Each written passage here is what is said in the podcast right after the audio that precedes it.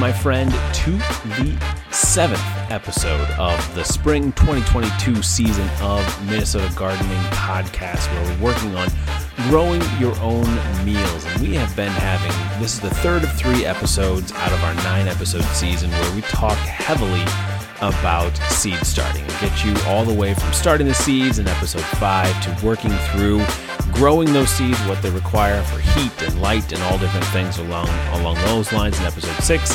In this episode seven, we take it to the next level. We take those toddler plants and get them out into the real world and, and growing and just doing really well. And I am just so honored to have Kelsey Love with us here for this third episode to talk all through seed starting. And I hope you are following Kelsey at Heirloomista on Instagram and make sure to sign up for her newsletter as well. It's really, really great. And if you're liking all this content. If you're liking the podcast, please consider joining the Minnesota Gardening Club. It's just a great, great group of people that I have so much fun with. You can get go to minnesotagardeningclub.com and you can get two weeks free of the Minnesota Gardening Club, and I know you will love it. So with that, here is the final episode of this three nuts and bolts episodes. We still have two more after this for the season, but this is the final about seed starting specifically. So enjoy. All right, we have our third and final episode here with Kelsey Love, who is the Heirloomista on Instagram, and uh, we've today talked through um, if you're listening just to this episode, make sure we have a whole season about seed starting and spring gardening here that's going on for the second season of the Minnesota Gardening Podcast. And we are in the third of three episodes with Kelsey Love talking this one about, uh, taking our, our little toddler plants and getting them used to being outside and how we do transplanting and what we need to think about that way. So, Kelsey, before we get into that, where else can people find you? Where can they purchase your vegetables and your amazing stuff that you grow on the farm? Yeah, great. You can find me, of course, on the interwebs at heirloomista.com and also I think I'm a one and only heirloomista like on the interwebs. So any social media platform. But another great thing is I have a farm shop here on my farm and I give tours and invite people out. Um, part of what I do is um, of being accessible to people, people who want to have an experience on the farm or if they want to learn or just see where their food comes from, whether that's veggies, herbs, or or meat. So people are absolutely welcome to come out to the farm. Uh, you can find more information at heirloomista.com.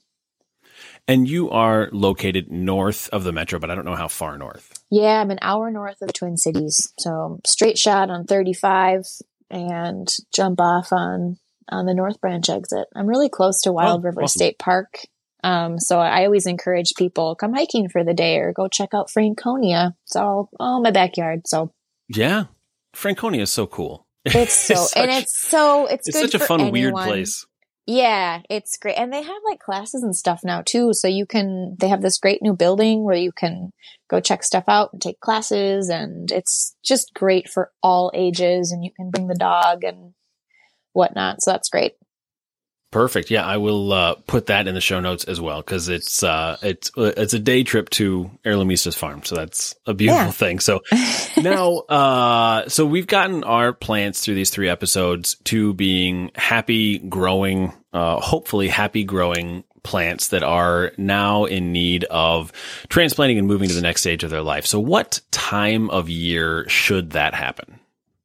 Yeah, that's a great question. So, generally, it's it's by temperature. So at this stage in the game, you have wonderful, healthy plants, um, and that maybe they're inside, and you need to start thinking about putting them outside. And that's not a direct process. Um, there's a way to kind of ease into it. Um, but you want to make sure that it's definitely above freezing overnight. Um, there's a standard rule for tomatoes, like once it's above 50 overnight, it's fine to plant them outside.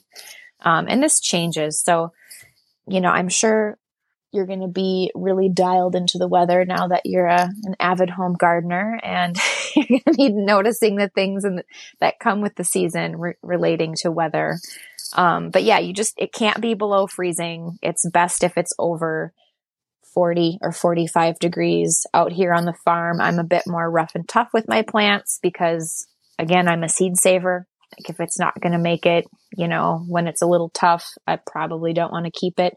But that doesn't mean that you can um, give it a bit more time and ease into it. Um, so at this point, you probably have, like I said, nice, strong, healthy plant with multiple leaves on it and a nice, strong stem.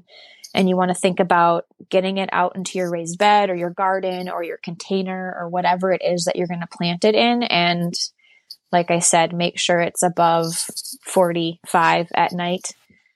Um, and while you're getting up to that temperature, it does take time. So even if it's chilly at night, but it's warm during the day, you can start bringing your plants outside to start the process of um, hardening off. So that's that's um, it's a good it's a good way to transfer your plants outside. Um, so essentially, what you're doing is when we're inside growing our plants, we're kind of coddling them. You know, there's there's no wind in their hair and there's not strong sun on their leaves. So when they go outside, if you just put them outside without hardening them off, they might get a sunburn or they might get beat up by the wind or like the difference in temperature might be too extreme and they might be stunted. So that is what this hardening off process is. Um, you gradually bring your plants outside, maybe for a few hours a day to make sure they're getting strong sunlight and they're experiencing wind. Um, because like I mentioned earlier is these plants are regulating to their surroundings. And when we keep them inside with a highly predictable, like a highly controlled environment, there's nothing that they're really not, not, not nothing, but they're regulating to fewer things than they will be when they're out in your garden. Does that make sense? Yeah, they'll absolutely have to figure out a way to deal with stress. And this is hardening them off is an easier mm-hmm. uh, on ramp for for dealing with those stresses that they'll have to deal with. Yep, definitely. So I think the standard rule is between seven and 14 days where you start this process of bringing them outside and then you bring them back in. It's also much cleaner process to water your plants outside than it is inside. Um, but you can do that and grab or you gradually add more each time. And at a certain point, you can just leave them out outside uh, before you transplant them, or you can just transplant them as long as the soil is warm enough.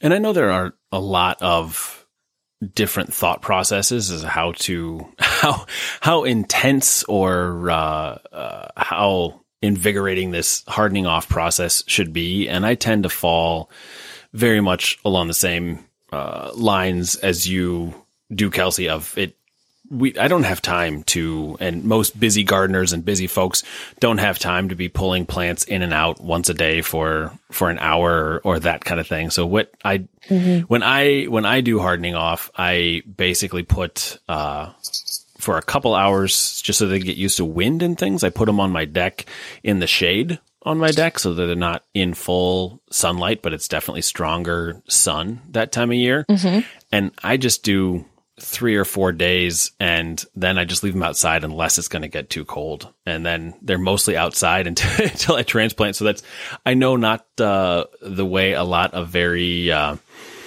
uh, I don't know, hardcore gardeners is the way to, but very proper mm-hmm. gardeners mm-hmm. do do things. I, I, tend to not do much that's proper in the gardening sense of things. It's uh, what what fits into my lifestyle and what fits into our ability to get things done. And so, hardening off is something that I tend to uh, to not do as much of and to do an easing mm-hmm. in. If it's windy, make sure to bring the plants back in. If it's uh, like super bright and sunny, don't leave them out in the sunshine because they will get sunburned and things.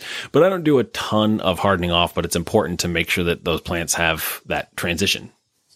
Right. To consider the process. Absolutely. I, I also don't have an intensive hardening off process. Um, and I, it's simply because of scale and like how I grow things because it's all in a greenhouse before it goes outside. So light isn't a factor, but wind absolutely is. But with the amount of things that I'm growing in a in a germination uh, propagation greenhouse, it's like we need to be making more space. And so sometimes they're just you know, 30 flats of onions. You're going outside now and you're just going to be there forever. Right. but, you know, there are plants that are much hardier than others. So obviously, I would not throw all of my tomatoes outside and be like, okay, you're on your own. You know, those are, those are delicate, finicky little buggers sometimes, but like Right. definitely onions, you know, broccoli, they're very very hardy i mean onions can even take a freeze they can take a few freezes so if if you forget your onions outside just you're okay um which i it took me a couple of years to to you know i'm always pushing the um pushing the the limits of how cold is too cold you know and mm-hmm. the plants that i always experiment with are my shallots and my onions because like i said they can take a freeze and as long as you don't touch them before they thaw out, they'll bounce back. So, And there are a lot of things as well that you can that can handle that that especially in Minnesota it's important mm-hmm. to recognize that we have some things that are cold tolerant plants. I mean they can't get uh to a super hard freeze or anything like that. But there are also a Yep. lot of things that we we talked in the first episode about direct sowing of plants and there's things that we can direct sow well before our uh theoretical last frost date of the year. Are there's do you recommend Yep. people getting started early with things or where where do you go with that? yeah, if you are like just chomping at the bit, that soil's over 40 degrees, you can plant your, your peas, no problem. Just plant them an inch or so deep, water them. And peas take a long time to germinate. It might be a couple weeks. Um, if, you know, if you don't soak them, um, sometimes you can soak seeds that take a longer time to germinate to, to speed up that process. But when it's that early in the year, I wouldn't soak anything. I wouldn't want to rush it any more than than that. Um, you can also plant carrots fairly early. Um, I transplant my beets and my onions and shallots super early, and that's a function of time for me, like time management. I know that I have tons of things coming on in the near future that I'm going to have to clear my schedule for to transplant that are going to take a lot much a lot more energy of mine. And so I'm totally fine planting things like like I said the the the transplanting beets and alliums super early even if it's still freezing at night and it's been totally fine. Um and I'm trying to think of other seeds that I direct sow where you can do it well ahead of time. So peas definitely, carrots absolutely. Radishes, I've noticed that if I plant them too early, even though they can they can take some deep cold, they don't grow as well. So, Got it. but ca- yeah, carrots are really safe. Um, So how do you decide and this is I think from here on out just going to be a conversation and me learning from you, but how how do you decide um like beets? I have only ever direct sown beets. Do you start them early so that you've got early product or do you start them Right. early because it's best to start it early or how does that work in your situation?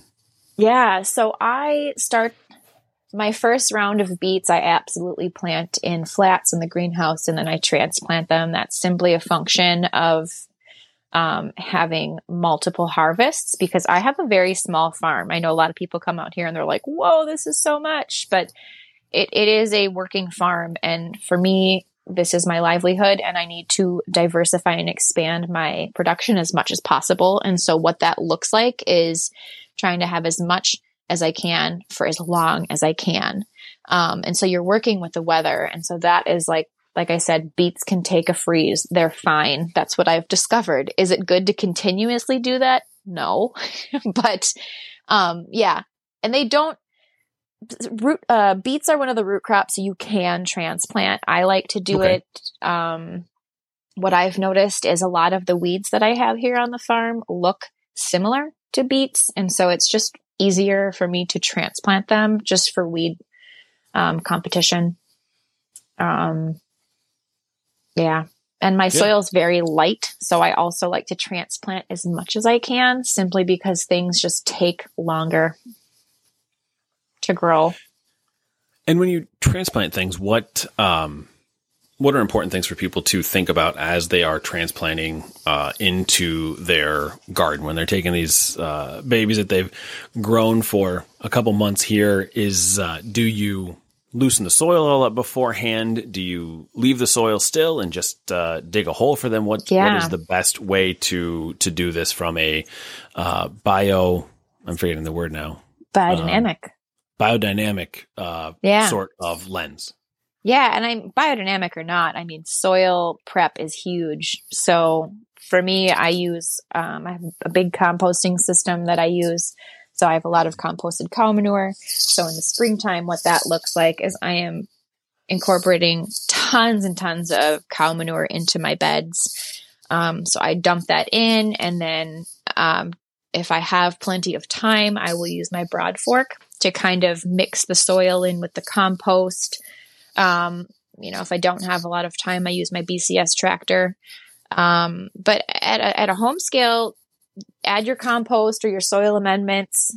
Or if you don't have any, that's okay too. Just make sure you break up the soil a bit. If you think about um, these these roots that you're these plants that you're going to be planting, you want their roots to be welcomed and kind of like settle into to the groove. So part of that is offering them this wonderful, fluffy bed of soil. Um, instead of like just digging a hole and plopping them in. Because the, the looser the soil is, the more the roots can work their way into it, as well as water and all the things that you want kind of traveling around the soil to access the roots for plant growth. right I've, Um, I've been I've been Yep. experimenting in I have raised bed gardening is the way Sure. I do things. And so my soil is already really loose and airy and we top top dress with compost each year, but I'm experimenting more and more with not tilling anything Great. at all yeah. just to just to keep my fungus friends happy underneath Totally. there and uh how, is that is that scalable like how how how does that work into your operations and what do you think about that Yeah, for sure. I've been trying to get away from using my tractor as much as possible. That's more for environmental reasons um, of I don't want to participate. I don't want to purchase any more petrochemicals than I absolutely have to. Obviously, at a field scale, I like farm production. It's the tractors and motors and things are like part of life here. But because of my scale, I'm able to do a lot more um, handwork and less invasive uh, practices. So, talking about the broad fork, I don't know if that's something you've used before. Um, yep so absolutely that's yeah. my favorite thing yeah, they're awesome. So I absolutely love my broad fork. So the function of it is to kind of poke a hole in the soil and loosen it up. Instead of like people who have rototillers like on their tractor or like a garden rototiller, what that does is that mixes things around in like a circular motion. And um I think that it's important to establish your beds. It's it's perfectly fine to use whatever practices you want to to to use in your garden or on your farm or whatever it is. But I definitely used a tiller to establish my beds to make sure that that I was getting enough compost incorporated incorporated into the soil. But I'm at Mhm. this point now where everything is established, so I generally like to use my broad fork by exactly what you said is top dressing the bed with with uh, compost, whether it's composted manure or you know broken down compost from your garden from yesteryear or whatever it is. And I think that's just a better um, it's a better system. I've noticed my yields have improved just by doing that instead of um, mixing the soil around. Um, touching base on what you said is to keep your your fungus friends happy is and this is a rabbit hole I will try not to go down.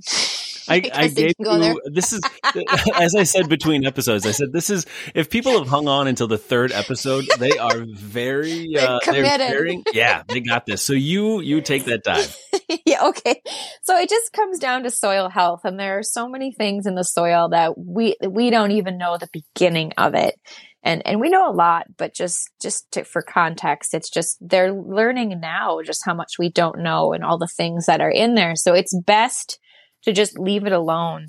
I think um um I always tell people cover your soil up. You know, like don't don't turn it over if you don't have to. The soil is like the skin of the earth and like when you cut your skin, let's say you cut there's a cut on your arm, you don't want to like air it out and like, hey, my insides, like now you can see the sun. It's not good. It's going to cause bad things. And so I kind of view the soil as the same way is just like cover it up and don't tear into it more than you absolutely have to.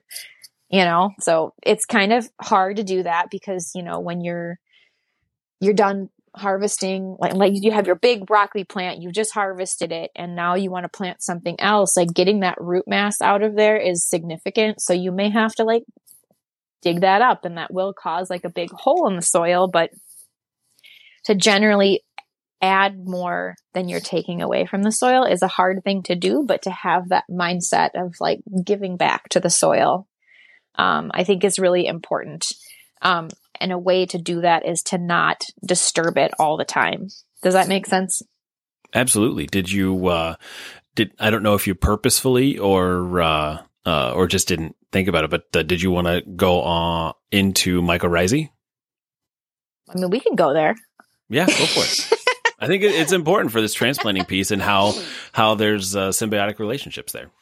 Right, absolutely. So there is just so many symbiotic relationships happening in the soil, and again, that we don't really know.